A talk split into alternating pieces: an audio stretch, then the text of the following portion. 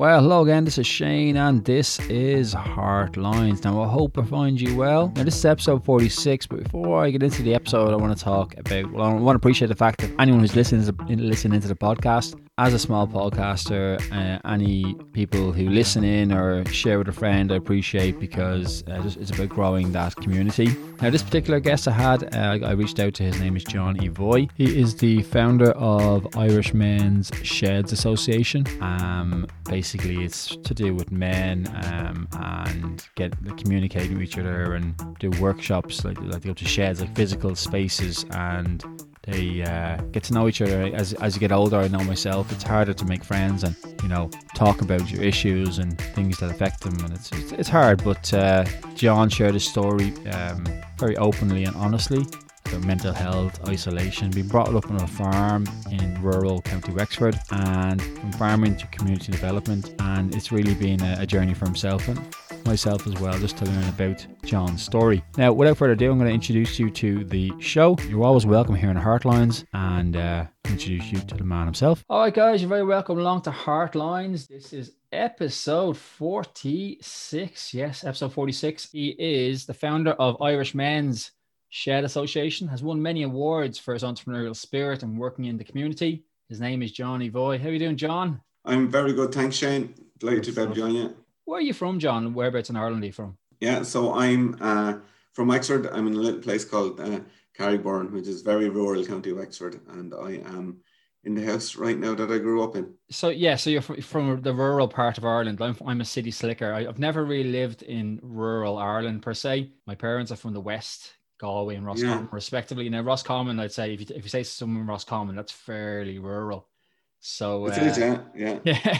So I do have a lot of. Uh, I do. Growing up, I did spend like many summers like in rural Ireland, but uh, to live there, it's a different story. As you see, I'd say it's quite uh, isolated, and it kind of, in a way, it kind of made sense that you went on and and became kind of a the leader of, of such a movement that is very important, especially in rural Ireland. You know, having uh, you know me, support from other men and being men, especially be able to express themselves out with of their you know collective families.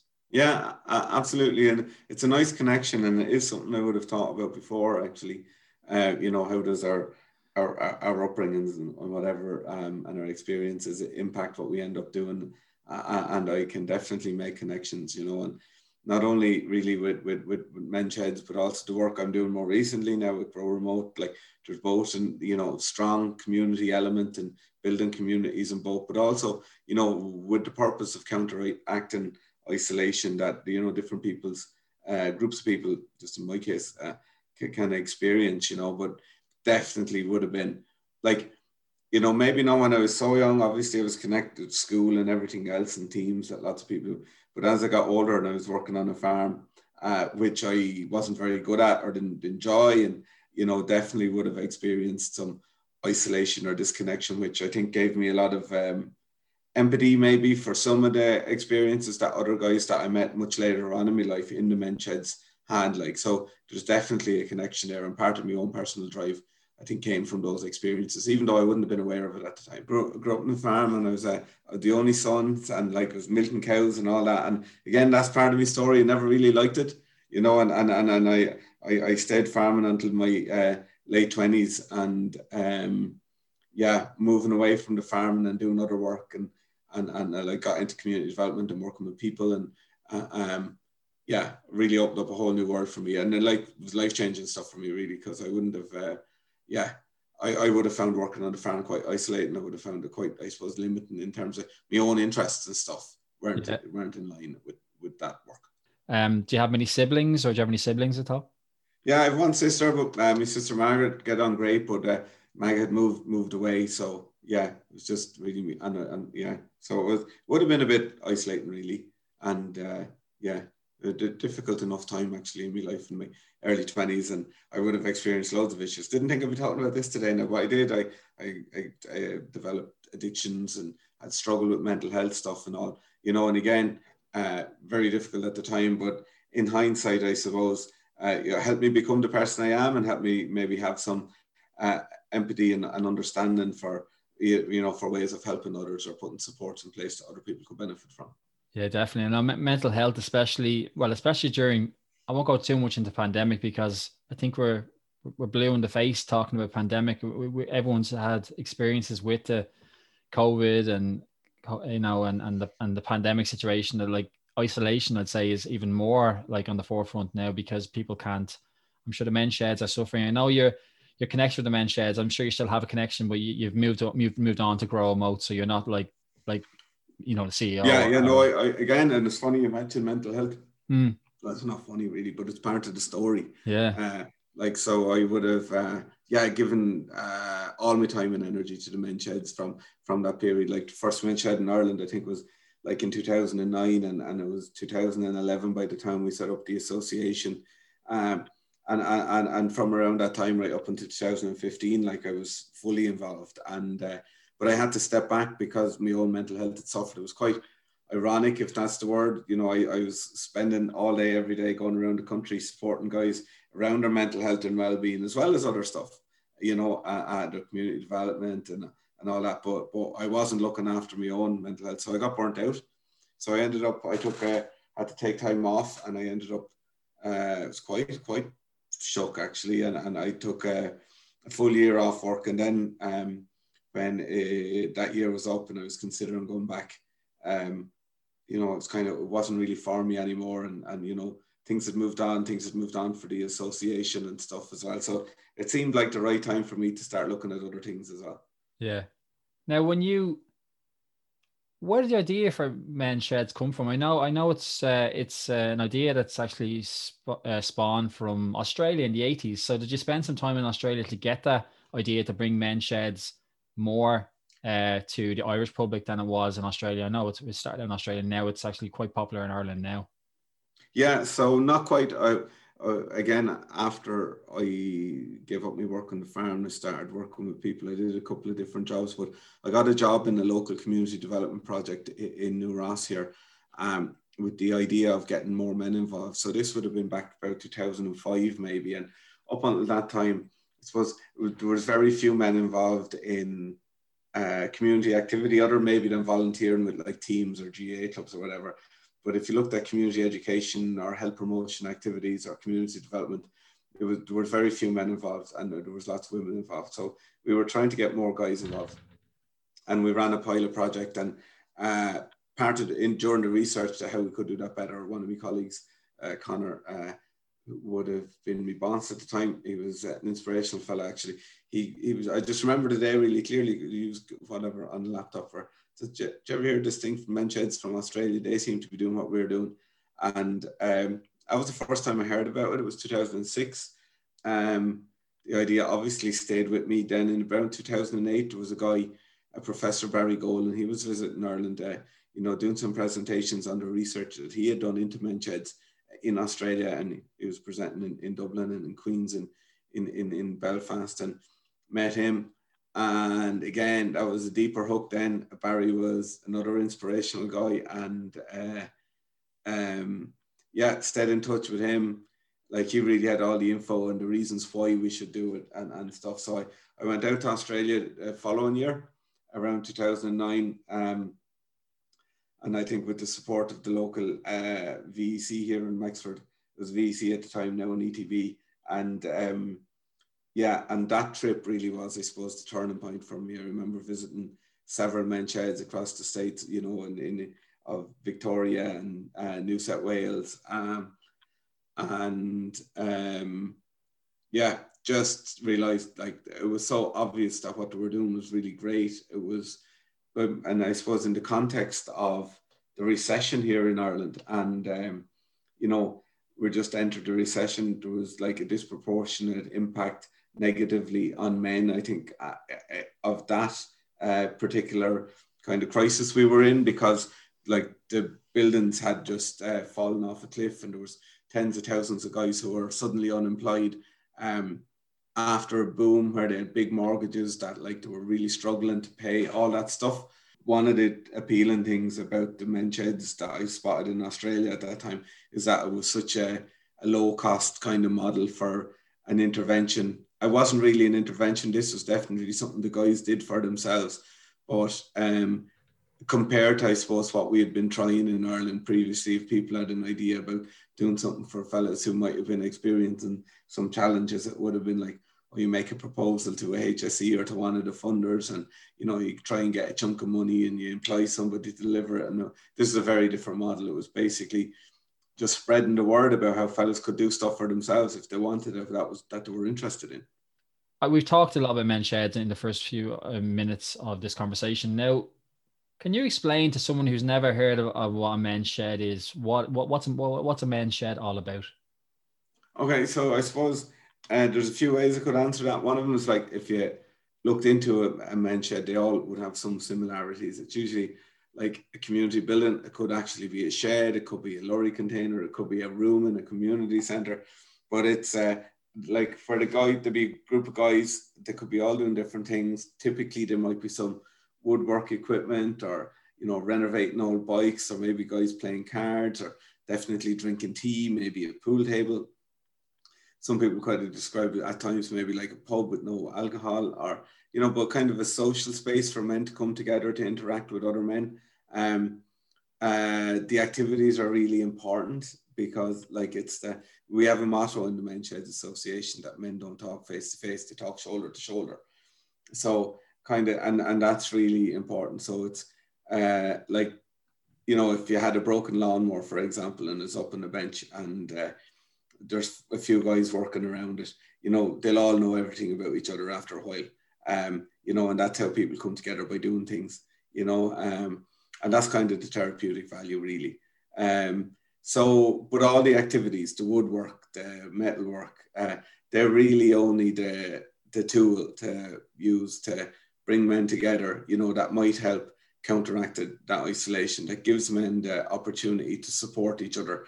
You know, and and to I suppose, develop, you know, friendships. Even it's quite unusual. Quite men aren't good at developing friendships, particularly the older they get. Like you know, um, and a lot of guys' friendships are are connected around things like sports teams or work. So as people drift away from sports teams and work, you know, you'd often have guys who'll be older. They might they might have lots of uh, connections. Uh, you know, they might know everybody. They might have, but they might have very few kind of real friends. And and I think that's one of the things that men sheds do really well. Yeah, I've uh, I've looked at getting into sheds because I'm I'm 36 now, so I'm not I'm not young, but I'm not very old. But I'm in that kind of grey area because I do have a few small uh, group of friends I trust. I think trust is very important. I think we all know people, but do we really know them? You know, would we tell them our like our an issue we have, you know, most people you probably wouldn't because you, it's all about trust. You have to you trust them wholeheartedly that they will understand what you're going through and not judge you so much, you know. Yeah, of course, and and it's very difficult to develop that trust. You know, particularly with somebody uh, somebody you don't know. But I think I think that's I think that's one of the beauties of sheds as well is that like nobody's forced into a conversation. You don't have to talk about anything. You might come in, you might talk about the weather or a football match, you know, but equally you might talk about something that's an issue that's going on for you. You know, uh, when the time is right for you to talk about that, whether that could be a health issue or a financial issue or whatever, you know. Uh, but I think one of the important things to say is like nobody's under any pressure ever to talk about anything unless unless you feel up for it. Yeah. So like there's a there's a brotherhood there there, but there's not a pressure to, you know, bare your soul. You know, it's not like I know you. Yeah, have... absolutely. And some guys go to men's sheds, fellas yeah. go to men's sheds for all different reasons. It might be because they're genuinely interested in the woodworking. They want to learn how to make a table, and there's a guy there who can teach them, and that can be an achievement and an interest of theirs. And it mightn't be any more complicated than that.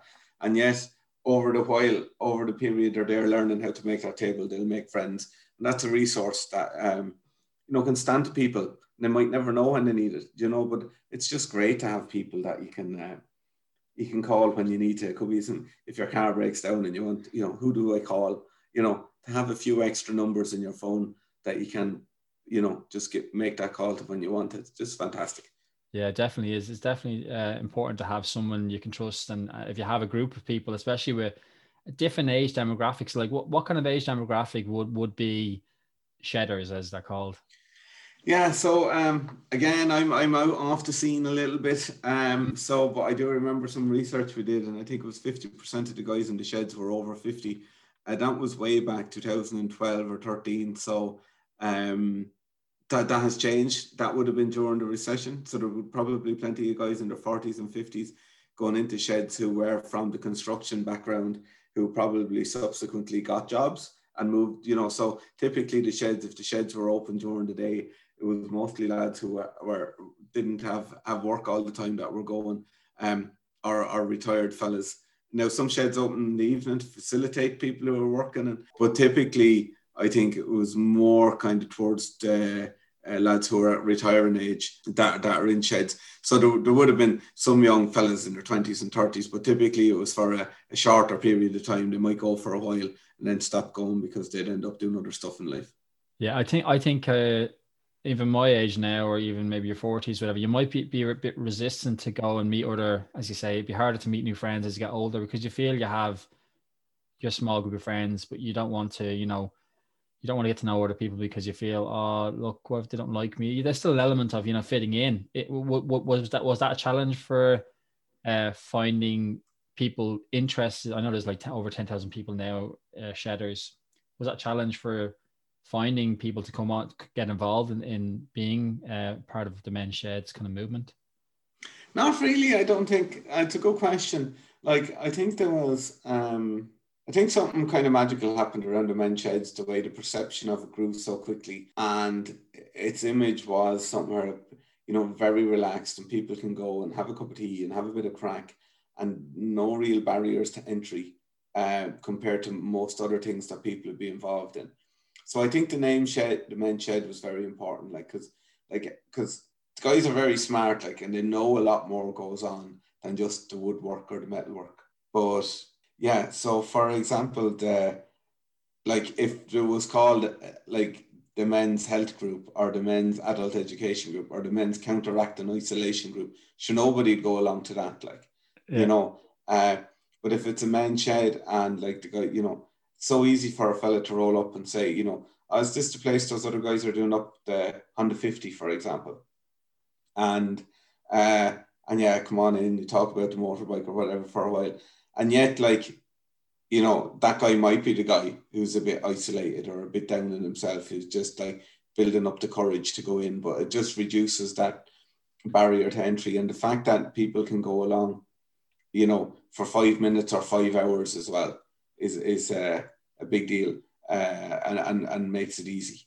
Um, not saying that some guys weren't apprehensive, I suppose, around the first few times they joined. Heard lots of stories about like maybe where wives or daughters have dropped fellas off at sheds and encouraged lads to go in and you know took a few times turning up at the door before they finally crossed the threshold um, but I think once they cross the threshold that that's uh, they're in then you know and it's very easy to be part of it like any club or, or community is there like a, a president of each shed or is there a, a leader who kind of like puts an arm around, not now, of course, but puts an arm around a person and says, "Look, you're okay. You're amongst peers here. You, no one's going to judge you. You're, it's great to see you here. You know, it's better you here um, than being at home and alone with your thoughts and thinking you have the world on your shoulders, which we, everyone does. But you might have a family that you depend on, and that's your main kind of calling in life is to be a, a father and a, a lover, sort of thing. You know, kind of. So, so each head is autonomous. Uh, we say, except in matters like where the uh, you know that might impact the whole movement or whatever. So, like different sheds that have different structures. So some of them might have your traditional um, kind of committee set up, a chairman and a secretary and a treasurer or whatever. And other sheds might I like to kind of have kind of more kind of facilitate like where all men get a say in all decisions and you know take turns being facilitators or whatever. But I think um yeah, and some sheds would have people who'd welcome new members or whatever. But I think they all work a little bit differently. But I think there is kind of a common theme where like existing members do look out for new members, but they mightn't do it that in such a structured manner as that. So it might be just, you know, come in and, you know, do you want to look at the newspaper there? Uh, and that's it. Like, because I think one of the things that we've learned is that the guys don't like I, if you're new, I won't go up and ask you about your problems or anything like that. You can talk about them whenever you want. Yeah. Do you know what I mean? In in if you want, yeah, yeah, yeah, yeah. It's definitely it's definitely something that some men some men are more hands on and some men are very hands on as you said builders and stuff. They're just used to being busy with their hands. And as you say if you work shoulder to shoulder with, with somebody you'll, they'll open up more than just like talking to you about you know your day or whatever. Uh, absolutely. I, I i mean that that is that that you know men talk shoulder to shoulder phrase really does sum it up you know uh because yeah it's like you know yourself even if you're going for a walk with somebody or watching a match with somebody or driving in a car it's often easier to chat to them than if you're uh, like if, i think there's nothing as awkward as if like you're sitting down face to face to somebody and you're talking like now you're expected to talk about what you need to talk about. Like i think that has to happen naturally you know? Yeah. Um, yeah. Very interesting. No it definitely is. I mean i've uh is there many? Is there many men's sheds in Dublin? I've I noticed one down there. I live, I'm in Tallaght, so I think there's one down um, Balrothery way, kind of towards kind of um, Main Street, Tallaght. Yeah, no, there's I think there was three or four men's sheds in Tallaght back in my mm. day now, but um, obviously, uh, COVID has turned it all on its head. You see, and, yeah, and, yeah. hopefully, they're gradually coming back. I'd encourage you to get in touch with the Men's Sheds Association. Uh, uh, I think the, the, the, new guy in there, and uh, uh, would be very much worth getting in touch with. But uh, particularly as the different sheds will probably open up at a different pace, you know, as the COVID restrictions are lifted. Um, and obviously, a lot of the older guys in sheds would have been considered some of the more vulnerable groups when it comes to COVID. And, you know, but it also should probably be the group that are probably fully vaccinated by now. So I don't really know where that stands. I'd encourage people to get in touch with their own their local shed if they're interested. Now we'd have very similar uh, thing going on with Grow Remote in my current role. You know, we're, we're gradually coming out of the restrictions and, you know, uh, as a community organization, the first uh, face-to-face activity is starting to happen. And I believe for Grow Remote, but even equally for men's sheds, I'm sure there's a pent-up demand for people to get back seeing their friends in, in a relaxed and comfortable manner, you know. Um, I say people can't wait. yeah, yeah, no, definitely. I, I think that's it. I think people like it's been a year and a half or so, you know, of kind of waiting. Yeah. Well, just surviving, survive, yeah. getting through. Yeah. Like life is to be about more than just getting through it, doesn't it? It has to be about enjoy, enjoy it. And, and, and, um, I think that was one of the things I think that, um, became really apparent in the sheds as well is like gave people a lot of perspective about what's really important in life, you know, and you know, maybe guys who had uh, uh, spent their, their lives making money and, and maybe been very successful and, you know, but then often when they came to retirement, they didn't, they didn't only lose their salary or their income, but they lost their network, they lost their social network, the people that were close to, and they began to realize how important like the camaraderie maybe with workmates were, or the social connections that we have. Um, and like, you know, I think, I think that's, uh, that was one of the things anyway that kept uh, you know the message that we kept repeating and hearing again and again like life is about the other people that are in it and and you know and how you connect with them rather than about what you get out of it isn't it? Yeah. I i think i think life skills are very important. I mean as you said like you could help someone fix a car or help someone do woodwork. I mean i, I wasn't very hands-on. In school I, I i didn't do woodwork. I done home economics and even mm. even today my cooking skills are not very good so you know what i mean so look if you ask me to help you out on a job i i'll, I'll figure it out i'll figure out how to yeah. do the woodwork uh, thing but that's not my i'm more of a thinker than a, actually like a, and, and and you know that's really important as well yeah. for anybody who might be listening that be considering going to a men's shed that you don't have to be handy with your hands to go to a men's shed. You don't have to know anything about woodwork or metalwork, even though that's the kind of typical picture you'll see if you see a picture of a men's shed. Yeah. Like mm, there, there'll be a role for everybody, mm. uh, but it might be the guy who just chats. It might you might end up on a committee. You might end up being secretary or treasurer, but you don't have to be like you can work all that stuff out as time passes. I think that uh, yeah, you know, and I'd be very similar to you, even though I spent a lot of time in men's sheds, I wouldn't be able to, you know, make put stick three pieces of timber together to make anything uh, worth having at all. Like maybe kindling, I could turn a stick into into firewood or something like that. you know, that's about as that's about as good as it gets. And even if that, even at that, I prefer somebody else did it. But yeah. I'll do, but I, I I do all the admin, or maybe if there's a funding application or something to be done around the shed, I know I'm good at that stuff. So there's a role for everybody involved. Yeah, no, I, I can make a main cup of tea, or can I? I have twenty people expecting tea. I'm like, oh, I don't know, I'm gonna make a ball. Yeah, I know. Yeah, yeah, yeah. Or I can open a packet of biscuits. I, am definitely, I'm definitely good at that. now, you grew up on a farm, so my nephew lives in like Westmeath. So, like in their studies, they learn about agriculture, agricultural studies. Like in Dublin, we don't do that because farming's not really part of our existence. Yeah. Like when you were on the farm, were you what would you were you always curious about people about like, you know, because farmers can be hard on people because they, they have, they have like their own structures and own, own own things they want to do, like whether it's dairy farming or or uh, cattle. Yeah, farming. I don't know. Like I suppose like obviously went to school in the, lo- uh, in the local town and you'd have people from all walks of life and uh, I think agricultural science would have been one of the options. I didn't do that even though I went on to agricultural college for a year. But I think the, the possibilities of what people could do, uh, like they were, they were, the same as anywhere, and people could apply, you know, CAO and all of that. Um, I think that there is an in like a certain inequality depending on your location uh, about like what your opportunities in life turn out to be. Um, but you see that all over the world. Obviously, if you're from somebody from a, a less developed country, you're less likely to end up doing certain things. That, and it's but the same here in Ireland. And you um, and I know that there's lots of good jobs like that. You know, might be available in cities that wouldn't be available in other places. And again, maybe we talk about it again sometime. But that's one of the things in Grow Remote that we try to to counteract yeah. and to level that playing field. But but also, I suppose even in the cities, isn't it? Like you know, you often see the research that's quoted about like you know you might be from. Uh, uh, one part of Tallaght and like a few miles away in in wherever Terranure or something like 80% of the kids go to college in Tallaght. Like in certain parts of Tallaght, it's only 8% or whatever. And they're only a few miles away. Yeah. So I suppose, yeah, there's um, what do they call it?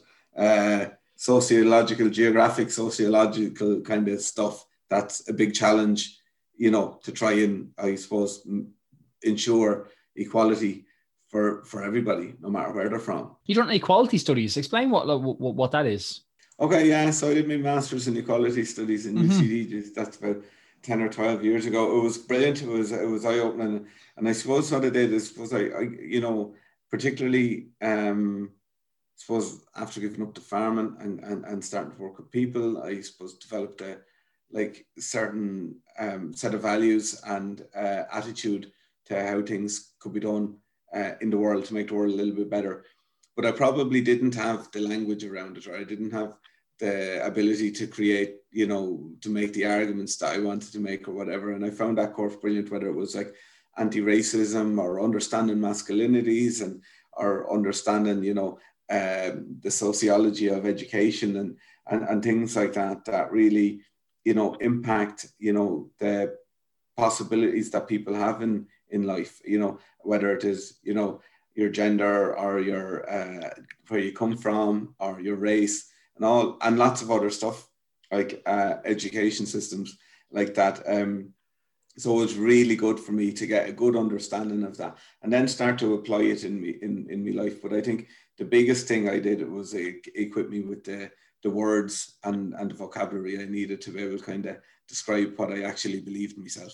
Like, you know, working with men's sheds and there's would have been on one end of the spectrum, the other end of the spectrum would have been all the kind of academic language that people would have used around masculinities, like in college, and like they're they're, they're completely different. Like, and I'd never use any of that language when you're going into sheds or, yeah. you know. But it did actually, it did really help inform me about like you know what to look out for, and and uh, and I think that there is um, there is an issue like with people using over complex academic language, you know, in everyday settings where really, you know, kind of if you can't describe it in normal kind of day-to-day language, then you probably don't understand it that well yourself or something.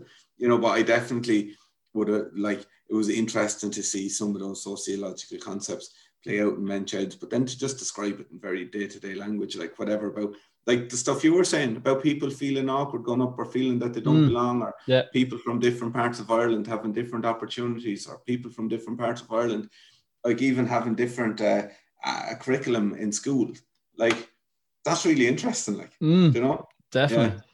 No, Yeah. it is because some secondary schools are teaching Mandarin because that's where the market is. Like, like I, I could barely do Irish and French, but the people, the kids are learning Mandarin. So yeah, yeah, there is yeah, a bit, great. it's a bigger world out there, you know, and and we, they, Yeah. we, they want the kids of today to be ready for that world, you know. yeah, yeah. But uh, no, it's very fascinating. So when you like, you've done many projects. I've seen you've worked, you've worked with like your local. If you worked with the local traveler group, is that is am I right in saying that? Yeah, that that would have been back even before Men Sheds as well. So yeah, got to know a lot, lots of the traveller lads locally. Yeah, Extremely yeah. friendly with some of them.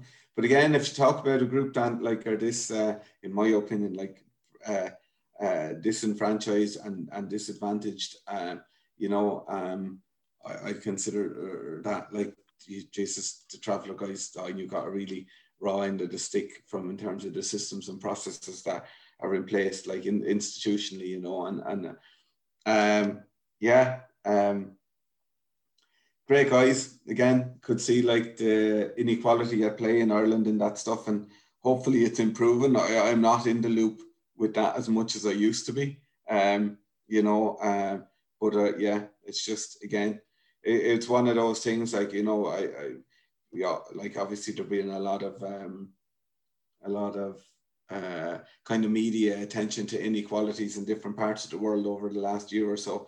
Um, and all, but I don't think we have to go too far to see some inequalities and discrimination. It, it's fairly close to home at times. No, it, it totally is. It definitely is. And we're learning more about ourselves on the edge of Europe. It's actually like you go around Ireland today. Uh, one in eight is uh, it has like uh, of Irish people have been born outside of Ireland. So like that's a quite a large percentage of people who are from maybe Europe or South America. Yeah. So we're very much a, a multi-diverse. Uh, Yeah, yeah, yeah. No, I, I would totally like welcome that kind of diversity and and you know I think Ireland. I think particularly if you think, and I mean this is again a fairly common uh, uh, perspective, but if you think about our history and like I think it was two and a half million people left Ireland between 1845 and 1855, you know, and um, were welcomed. Up, well, maybe you know were welcomed all over the world, or else they weren't welcomed and they experienced discrimination. But either Mm. way, it should teach us a lesson about how how do we want to be. You know, I think if people are struggling, particularly people who are coming from like you know asylum seekers who are coming from really different difficult circumstances, I'd like to think that we'd be the Ireland of the thousand welcomes that we that you hear about in the past. Now, Yeah. so let's talk about Grow Remote a little bit, like your new project, because you, you work on many different projects. And let's talk a little bit about, about Grow Remote. Yeah, brilliant. Um, so I joined Grow Remote just six or seven months ago, uh, founded by Tracy Keogh, Rose Barrett, and, and actually several other people. They'd say themselves that grew up, grew from community, uh, a sense of, uh, you know, that remote working has got so much to offer Ireland that there's this massive untapped potential. Uh, you know, for particularly for like our towns and villages. Um, and it was something really exciting to get involved in. I suppose it fit it neat, really neatly with my own career and my own perspective on life. I think that, and, and then and then COVID came along, obviously, and accelerated the move to remote work dramatically. But the other thing I learned from that was like it was I found really interesting. If you draw the parallel to back to the men sheds, and and it was during the recession, so like and and like very kind of that when we go through really difficult times, um, people tend to remember how important community is and that they come together and do stuff together.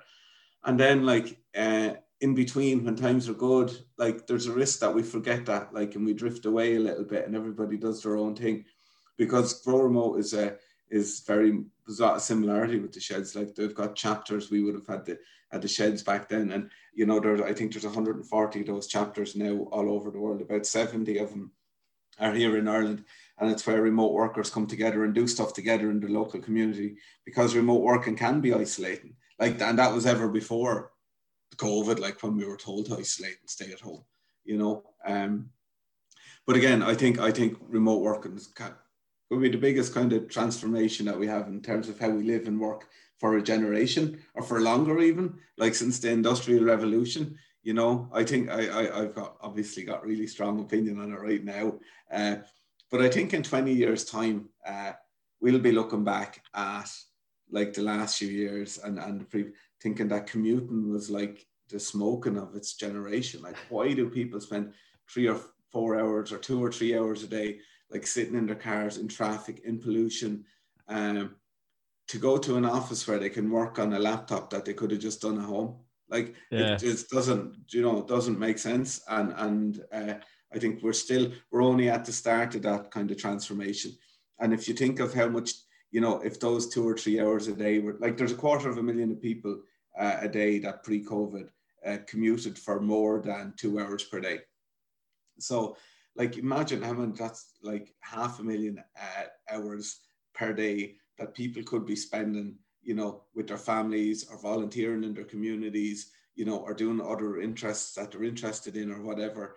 Um, and just, you know, it, it's just should be have a phenomenal impact on like our well-being, uh, on our communities, you know, on the social cohesion of our communities.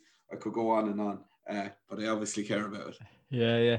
Now, one thing, I, one thing that would would uh, make remote work hard is a Wi-Fi signal. Some parts of Ireland, like you can go and the Wi-Fi is not very strong, but in Dublin it's very strong. If you live, or even maybe on the outskirts of Dublin, the Greater Dublin area, sort of thing. Yeah, I, I think so. Um, I think that um, yeah, the broadband is just one issue. Uh, I think that there's lots of good broadband in lots of places over Ireland, and uh, I think it's getting better and better all the time. Uh, but we'd also be aware of other issues, like so it's like broadband is one part of that picture, but another, like you know, there's a huge, in my opinion, uh, uh, awareness raising campaign, you know, for like all towns and villages to let them know about remote work. We know that there's something like 55,000 jobs uh, uh, remote jobs that people in Ireland can apply for right now. So they're not just Irish jobs; they're jobs that like companies in Europe and in our time zone uh, are, are, looking to fill at the minute. But they could be drawn down in Ireland. Uh, so that old saying, "Oh, there's no jobs around here," that's just not true anymore. You know, no matter where you are in Ireland, and it might mean you know, if you don't have Wi-Fi in your house, that you don't work from home, that you go to the local co-working hub or the local broadband connection point or whatever. But uh, you know, there's a piece of work to be done on that. I think there's a massive opportunity, and of course, the broadband infrastructure can can be improved in some areas. But I also think, uh, yeah, we can't use it to stop the can't use this to stop this movement either. No, yeah, that's true. Now I'm going to leave you uh, very shortly, but I want to ask you, okay, you started out Men's Sheds, uh, like 2010, over 10 years on, like what what's the noticeable changes you've seen in yourself as a, as a man in 10 11 years from starting out uh, and growing wow. the men's shed movement uh, that's a, a good question um, i think i definitely i suppose there's a few things uh, i think i definitely have a better understanding of the world i think i have um, uh, yeah, I've made loads of mistakes along the way. I've like I've been involved in some successful projects, but I've been involved in lots of other stuff that weren't successful that we tried.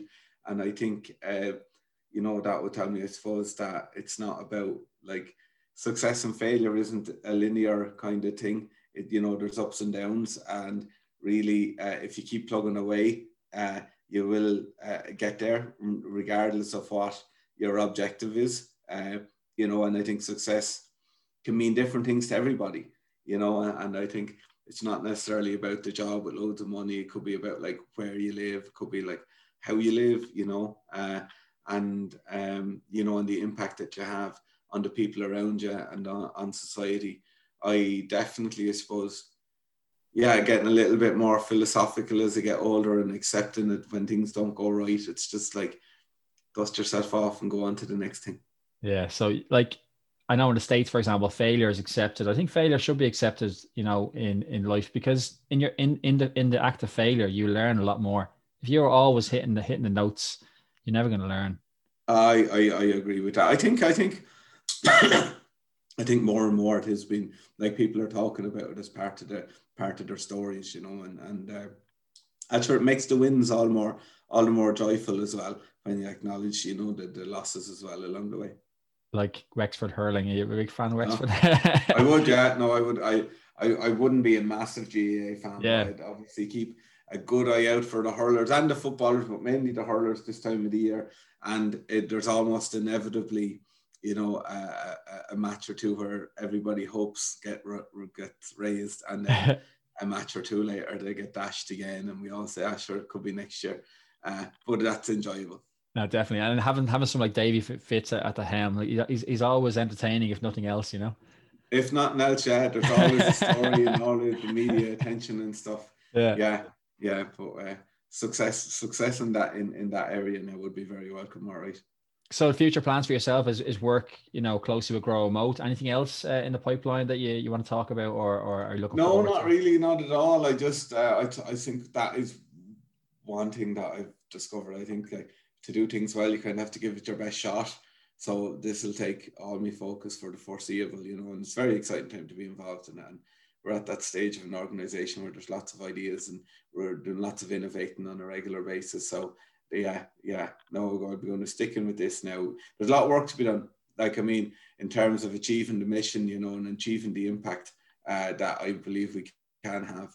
Uh, yeah, uh, yeah. So there's a, a road ahead with, with Grow Remote, which is very exciting. That's great. And you're back home. You're, you're, you're back home. Have you have you lived uh, far far away? From no, your, not really. Life? Lived in Waterford for a few years when I got married first, and yeah.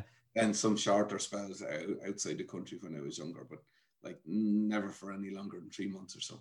Yeah, yeah. Because like especially the ties from home, especially the connection with your family and stuff like that, it keeps it the, the bond strong. Because if you live in Australia, as, you, as you've been to Australia, seen Australia, I'd say I've, I've not really been to like, you know, Northern Territory, Queensland. Like it can be quite isolating in those parts. And you can see why men's sheds uh, movements like grew, grew quite well uh, from the 80s onwards. Because like isolation is not good for anyone and yeah. having those men yeah, sheds. Well, I think apart from a little strip down the east coast of Australia, I think it's the most uh, uh, least dense populated place in the world. So isolation would be something they experience without without. Yeah, definitely. Are you on Instagram? do, you do you take any Insta selfies? No, I'm not on Instagram. I, uh, Twitter and LinkedIn are the two. You're on Twitter. I'm, I'm on Twitter. Are you active on Twitter? Yeah, yeah. I, yeah. I am as well because um, I just like I just like you know throwing like little comments up there occasionally. Just like sometimes you might have something like funny or witty to say, and no one else will listen to you except for like maybe a stranger from you know over miles and miles away. You know, it's a bit of crack, you know. Whereas Instagram yeah. is mostly images, so I just post stories mainly. But Twitter is great; you have an idea. It may it may fall on deaf ears, but still, you put it out in the world, and someone might go, you know hmm. what, that's not too bad, you know. Grand okay. John, right, Grand Thanks, John, Shane. have a good nice one. To Talk Thanks soon, okay? Cheers, hey, man. Bye bye. Take bye-bye. it easy. See you. Bye bye. And that was John Evoy worked on many projects, and the Irish Men's Association is one one that's really dear to his heart. And uh, he's moved on to other projects now with Grow Remote, and you can find that as well. Like in Grow, it's talk about remote working here in Ireland and the world. And once again, guys, I hope you enjoyed yourselves. This is Shane. This podcast called Heartlines. If you enjoyed yourself, let us know how how you enjoyed this episode. I'm, I'm on Instagram at Heartlines podcast. I'm also on Twitter, more active on Twitter at Heartlines, and follow me there. You can connect with me, say hello, whatever you want. Um, again, if you enjoyed the episode, please share in your stories or in Facebook, Instagram, wherever you use social media, or just share with a friend verbally. Appreciate that as a small podcaster. And once again, guys, my name is Shane. This podcast called Heartlines. Remember, you're always welcome here in Heartlines. Take it easy, and bye bye.